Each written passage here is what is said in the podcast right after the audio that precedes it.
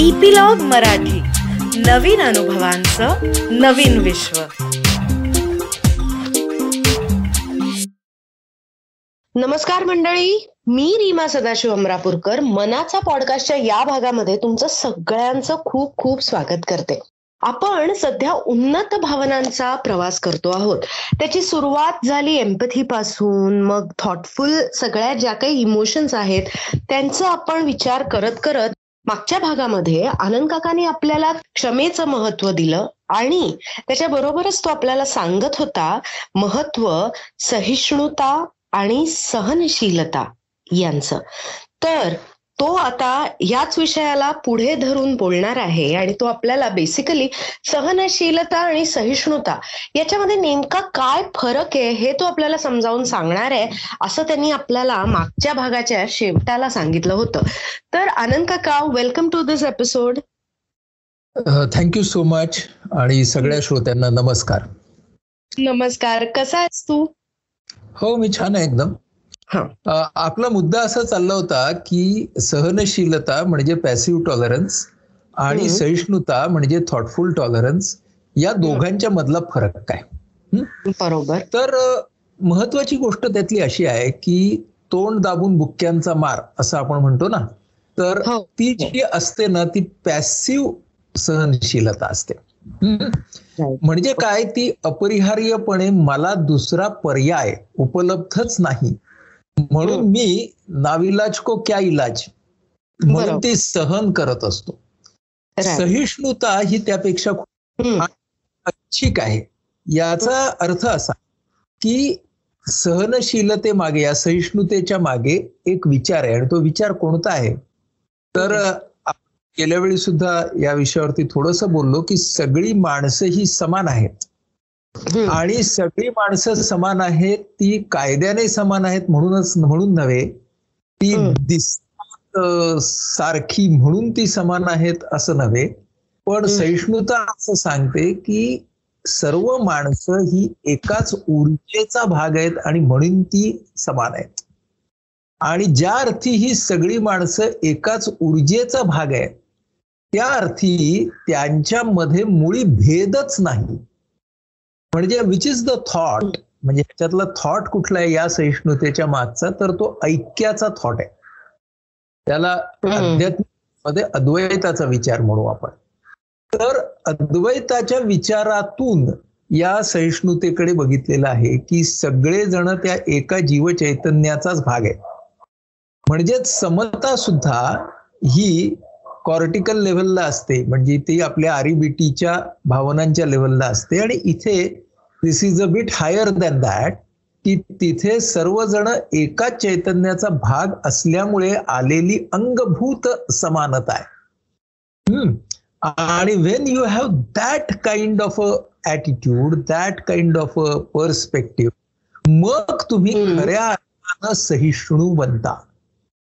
म्हणजेच काय की तुमच्यामध्ये आणि दुसऱ्यामध्ये तुम्हाला शरीरांमधला भेद जाणवतो, विचारांमधला भेद जाणवतो, भावनिकता वेगळ्या वेगळ्या असतील हेही तुम्ही जाणता, पण ही सगळी एकाच मूल चैतन्याची, ब्रह्मचैतन्याची, जीवचैतन्याची रूप आहेत असं तुम्ही मानता. म्हणजे हे तुम्ही जे मानता हे तत्वज्ञानाप्रमाणे मानता. म्हणून सहिष्णुता ही तत्वज्ञानामध्ये फार महत्वाची भावना आहे, कारण तत्वज्ञानामधली जी सगळी अहिंसा आहे ती या सहिष्णुतेवरती आधारित आहे.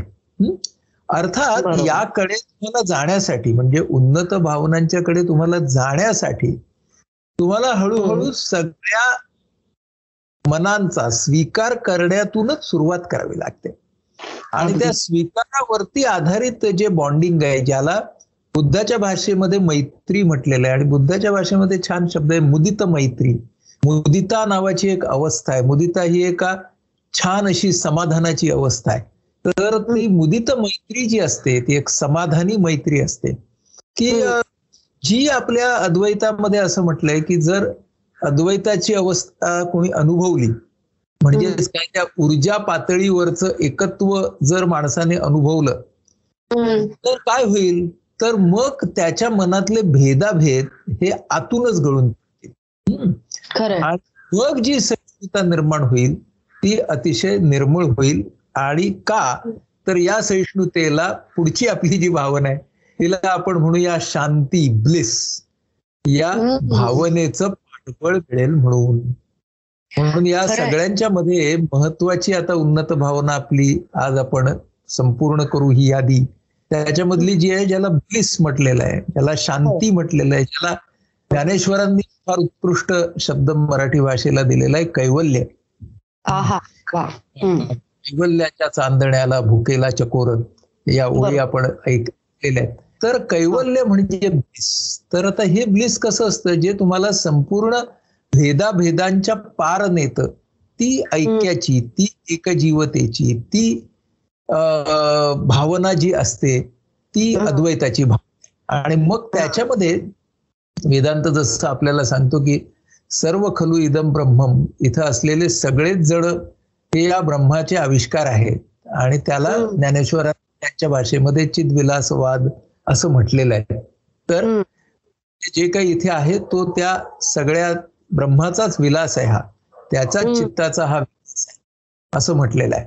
तर ती जी एकत्रित भावना आल्यावरती तुम्हाला जी शांतता मिळते, जी शांती मिळते, जो निवांतपणा मिळतो, हे फार इंटरेस्टिंग आहे की बुद्धाचा निर्वाण, निब्बन हा शब्द निवांत या शब्दाच्या अगदी जवळ जाणार आहे. म्हणून हा जो आध्यात्मिक पातळीवरचा निवांतपणा असतो त्याला ब्लिस म्हटलेला आहे. आणि बुद्धाच्या जे निर्वाण असतं ते कसलं असतं, तर ते त्या आत्मभावाचं, अहमभावाचं, या सगळ्याचं ते निर्वाण असतं. आणि म्हणून बुद्धाच्या मध्ये एक अभावात्मक व्याख्या आहे की त्याला शून्यता म्हटलंय, की हे एक शून्यता आहे. आणि त्याला वेदांतामध्ये पूर्णता म्हटलंय, कारण आपल्याला ईशावास्य वृत्ती असं सांगते की हे पूर्ण आहे, ते पूर्ण आहे, पूर्णातून पूर्ण उत्पन्न होते, पूर्णातून पूर्ण काढले तरीही पूर्णच शेष राहते, असं ईशावास्य उपनिषद आपल्याला सांगतं. म्हणजे पूर्ण आणि शून्य, म्हणजे ज्याला बुद्ध शून्य म्हणतात त्याला शंकराचार्य पूर्ण म्हणतात किंवा ईशावास्य पूर्ण म्हणतात. तेव्हा यामध्ये ही जी पूर्णता जेव्हा ती व्यक्ती अनुभवते तेव्हा जे असतं ते ब्लिस, तेव्हा जे असतं ते चैतन्य, ते कैवल्य, अशी जी भावना.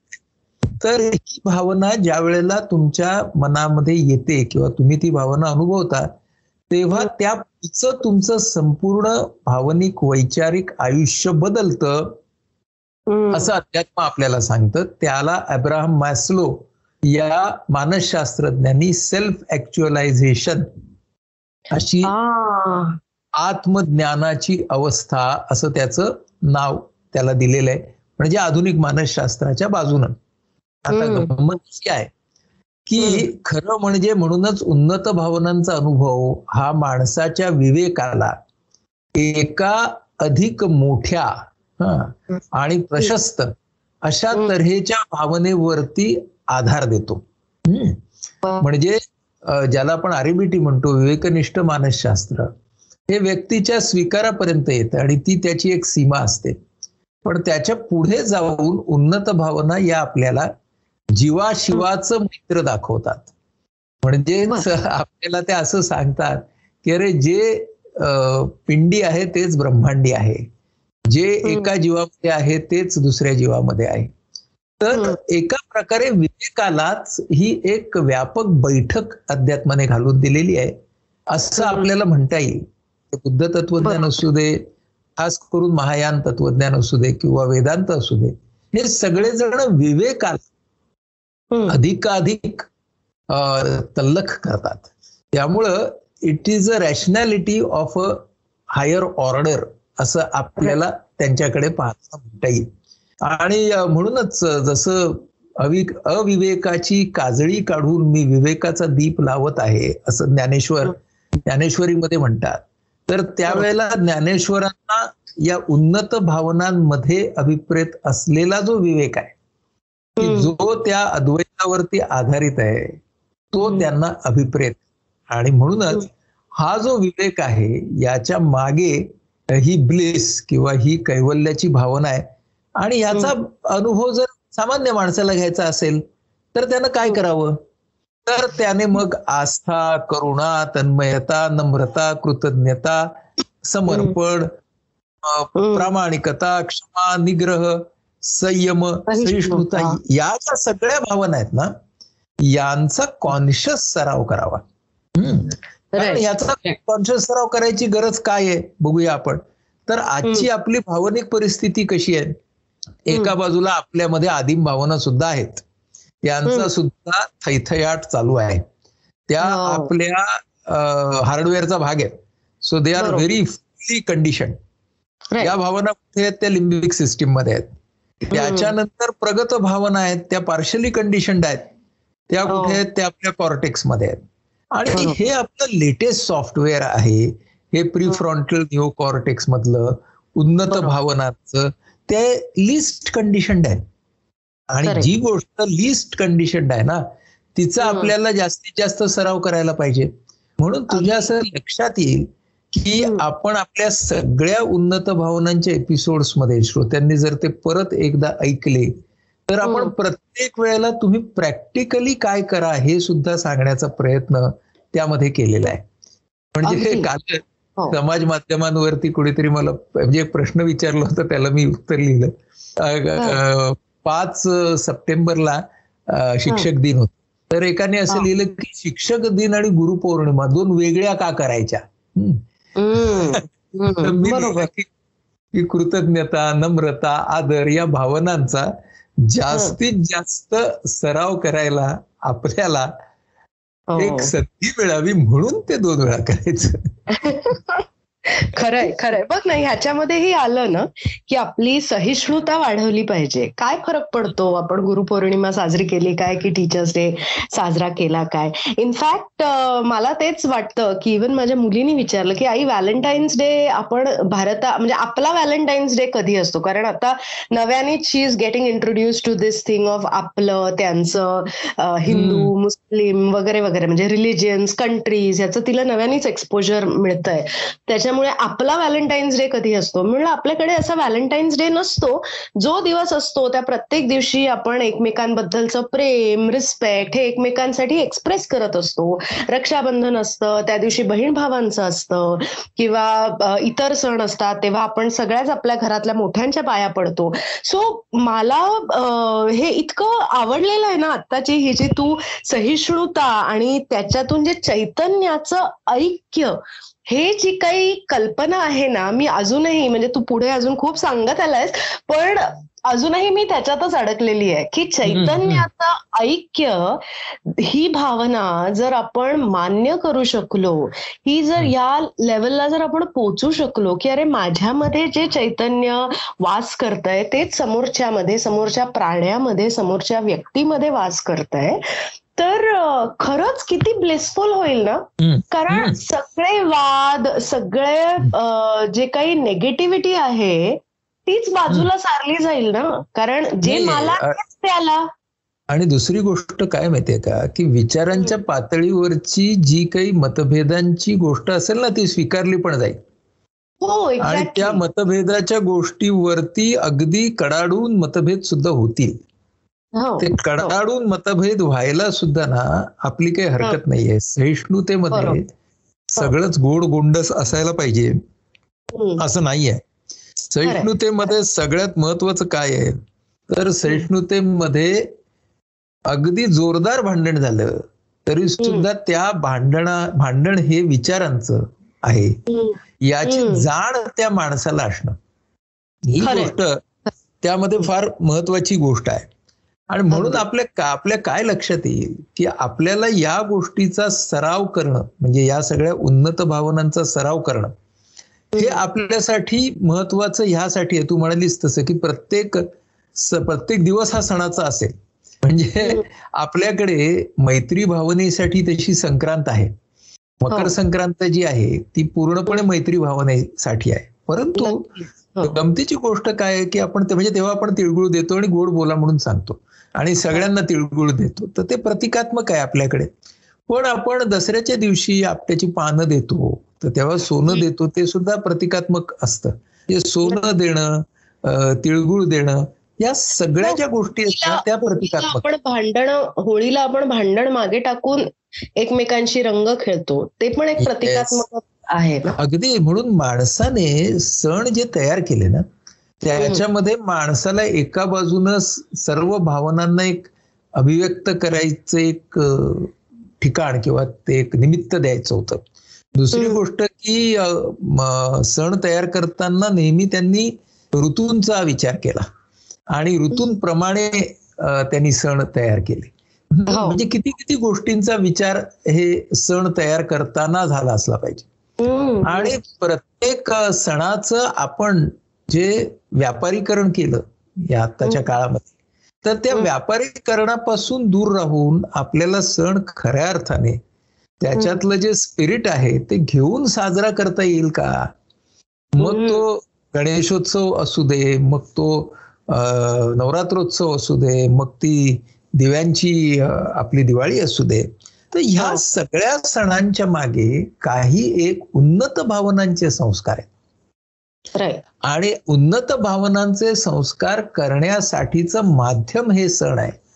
फक्त आपल्याकडे भरपूर पैसे आहेत म्हणून ते पैसे उधळण्यासाठी म्हणून सण नाहीत हे आपण डोक्यात जर घेतलं तर आपण आपल्या आयुष्यात येणाऱ्या सणांकडे सुद्धा उन्नत भावनांच्या दृष्टीने पाहू शकू. आणि मला वाटतं ते पाहणं फार गरजेचं आहे. कारण आपण आता काय बघतोय की जिथं कुठे डिव्हिजन होते, विघटन होत आहे, तर तिथे सण सुद्धा ना विशिष्ट मानव समूहांचेच झाले आहेत. म्हणजे हा सण ह्यांचा, हा सण त्यांचा. अगदी अगदी. उपासना धर्माप्रमाणे आपण सण करत आहोत. परंतु महत्वाचा मुद्दा त्यातला हा आहे की सणांच्या मध्ये सगळ्या उन्नत भावनांचा संस्कार आहे. म्हणजे मला असं आठवतंय की माझ्या घरामध्ये मी जेव्हा लहान होतो त्यावेळेला जो राष्ट्रीय महत्वाचा प्रत्येक दिवस आहे तो आमच्या घरामध्ये सण म्हणून साजरा केला जायचा. म्हणजे आमच्या घरामध्ये 2 ऑक्टोबरला गांधीजींचा जन्म, 14 नोव्हेंबरला बालदिन, पंडितजींचा जन्म, हे सगळे साजरे व्हायचे. त्या दिवशी आमच्या घरी गोड व्हायचं.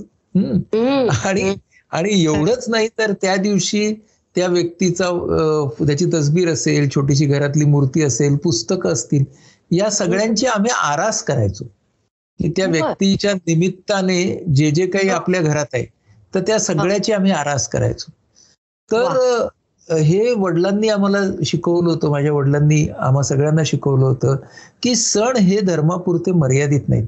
मग आपण 15 ऑगस्टला स्वतःची आरास करू, 26 जानेवारीला स्वतःची आरास करू, तर फक्त गणपतीची आणि दिवाळीची किल्ल्याची आरास नाही करायची. तर राष्ट्रीय महत्वाचा प्रत्येक दिवस हा आपल्या घरी सण आहे. तर किती छान आहे हा. म्हणजे हा जो भाग आहे हा सहिष्णुतेवरती आधारित असा राष्ट्रवाद आहे. या राष्ट्रवादाच्या मध्ये कुठेच मी असा वर आणि दुसरी राष्ट्र खाली असं तो नाहीये. हा राष्ट्रवाद हा भारताची व्यापक संस्कृती जोपासणारा राष्ट्रवाद आहे. तर असे कितीतरी फायदे खरं म्हणजे उन्नत भावनांच्या सरावाचे आहेत. आणि त्यासाठी माध्यम म्हणून आपण ह्या सगळ्या दिवसांच्याकडे पाहणं, इव्हन वाढदिवसाकडे, इव्हन आपले लग्नाचे वाढदिवस असतात, बारसं असतं, कितीतरी जे आपले ना कौटुंबिक असे सण असतात ना त्या दिवशी सुद्धा आपल्याला असं करता येईल का की तिथे उन्नत भावना असतील. समजा माझ्या मुलाचा किंवा मुलीचा 21वा वाढदिवस असेल तर आजपर्यंत 21 वर्षामध्ये माझ्या मुलीला किंवा मुलाला वाढवण्यामध्ये ज्यांनी ज्यांनी सहभाग दिला त्या सगळ्यांना मला बोलवता येईल का, त्या सगळ्यांना मला भेटवस्तू देता येईल का, त्यांच्याबद्दलची कृतज्ञता मला त्या वाढदिवसाच्या दिवशी व्यक्त करता येईल का. बघा ना, साधी कल्पना आहे पण ही कल्पना आपण वाढदिवसाला सुद्धा करू शकतो. म्हणजेच असे अनेक दिवस आहेत. आता समजा माझ्या लग्नाचा, कोणाच्या तरी लग्नाचा 25वा वाढदिवस आहे तर त्यांनी बघावं की 25 वर्षांमध्ये त्यांच्या संसाराला अडीअडचणीच्या काळामध्ये कुणी कुणी हातभार लावला. मग त्या सगळ्यांना आपण त्या दिवशी बोलूया, त्या सगळ्यांच्या सोबत आपण तो माइलस्टोन जो आहे वैयक्तिक सहजीवनाचा तो साजरा करूया. म्हणजे कोणत्याही समारंभाला उन्नत भावनांचा टच देणं हे तुम्हाला आम्हाला अगदी अगदी अगदी शक्य आहे. आणि महत्वाची गोष्ट काय आहे की आता येणारा जो सगळा काळ आहे पुढचे काही महिन्यांचा तो उत्सवाचा, समारंभांचा, सणांचा काळ आहे. आणि यावर्षी जरी आपल्या सणांवरती कोरोनाचं सावट असलं तरी सुद्धा आपण म्हणतोय त्या पद्धतीने सण वाढदिवस जर साजरे केले तर समाजामधली एकोप्याची भावना ही जागृत तर होईलच, पण तिला बळकटी मिळेल. हा सुद्धा उन्नत भावनांचा आजच्या काळामधला महत्वाचा उपयोग ठरणार आहे. नक्कीच नक्कीच नक्कीच. म्हणजे हे जे सण येत आहेत आता सगळ्यांना आपल्या लॉंग विकेंड खूप मिळत आहेत यावर्षी, तर त्याचा उपयोग आपण फक्त आपल्यापुरतं आपल्या कुटुंबापुरती एन्जॉयमेंट करायला वापरायचं का आपल्या मनातला आपल्या घरातल्या व्यक्तींच्या मनातल्या उन्नत भावनांची प्रॅक्टिस करायला, त्या उन्नत भावना वाढवायला या सणांचा आणि या दिवसांचा आपण उपयोग करायचा हे अर्थातच आपण सगळ्यांनी ठरवायचं आहे. आणि प्रत्येक जण ज्या ज्या पातळीवर असेल उन्नत भावनांच्या म्हणा किंवा आदिम भावनांच्या त्या पातळीवरून वर सरकायचा प्रयत्न मात्र आपण सगळ्यांनी करायचा आहेच आहे. कारण का पूर्वी सुद्धा एपिसोडमध्ये जेव्हा जेव्हा सेल्फ ऍक्च्युअलायझेशन ही टर्म माझ्या तोंडून आली तेव्हा तेव्हा तू मला म्हणायचा सेल्फ ऍक्च्युअलायझेशन खूप दूरची गोष्ट आहे.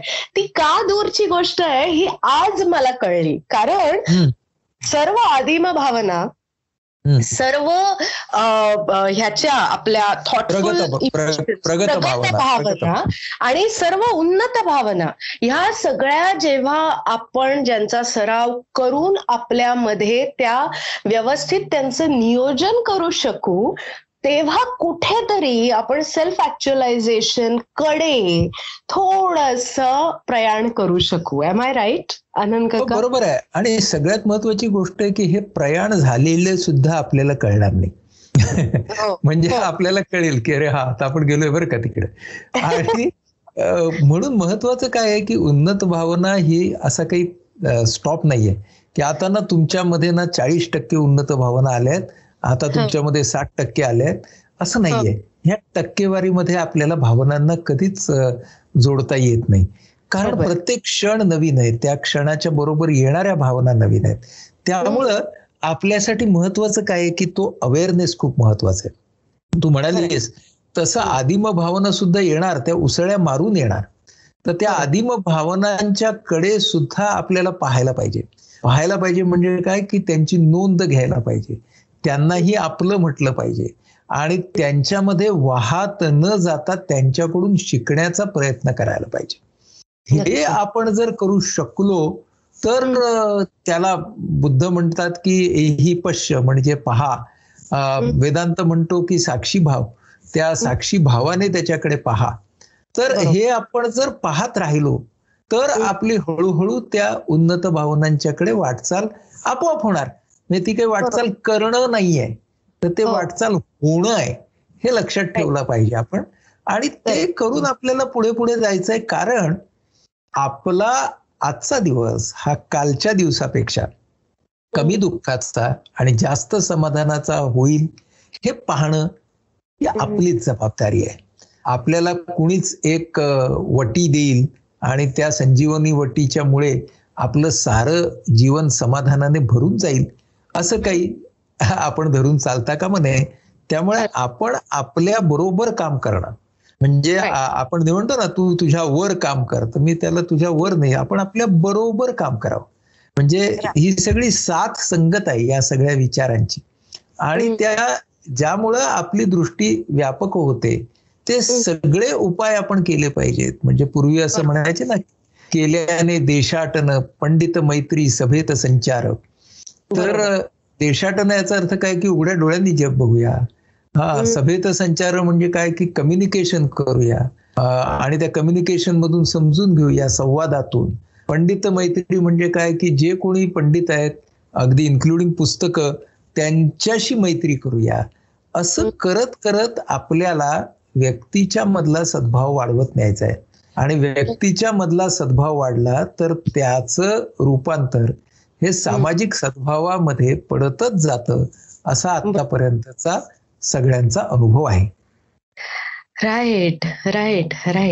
सो मंडळी, तुम्ही सगळे ऐकता आहात की स्वतःपासून समष्टीकडे असा हा आपला प्रवास असणार आहे आणि हा सततचा प्रवास आहे. म्हणजे nobody has achieved the ultimate so far तरी.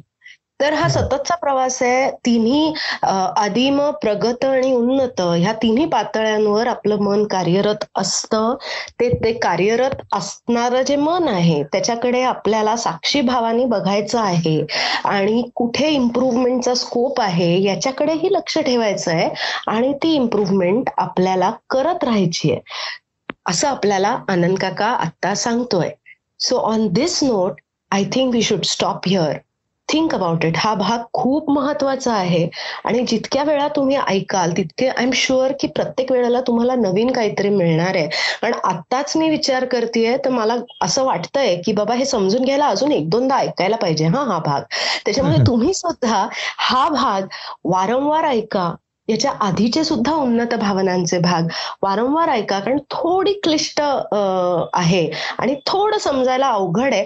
अवघड म्हणण्यापेक्षा मी म्हणेन सटल आहे आणि म्हणूनच ते समजून घेऊन स्वतःमध्ये बाणवणं थोडंसं अवघड जाणार आहे. तर on this note everybody take care, keep smiling.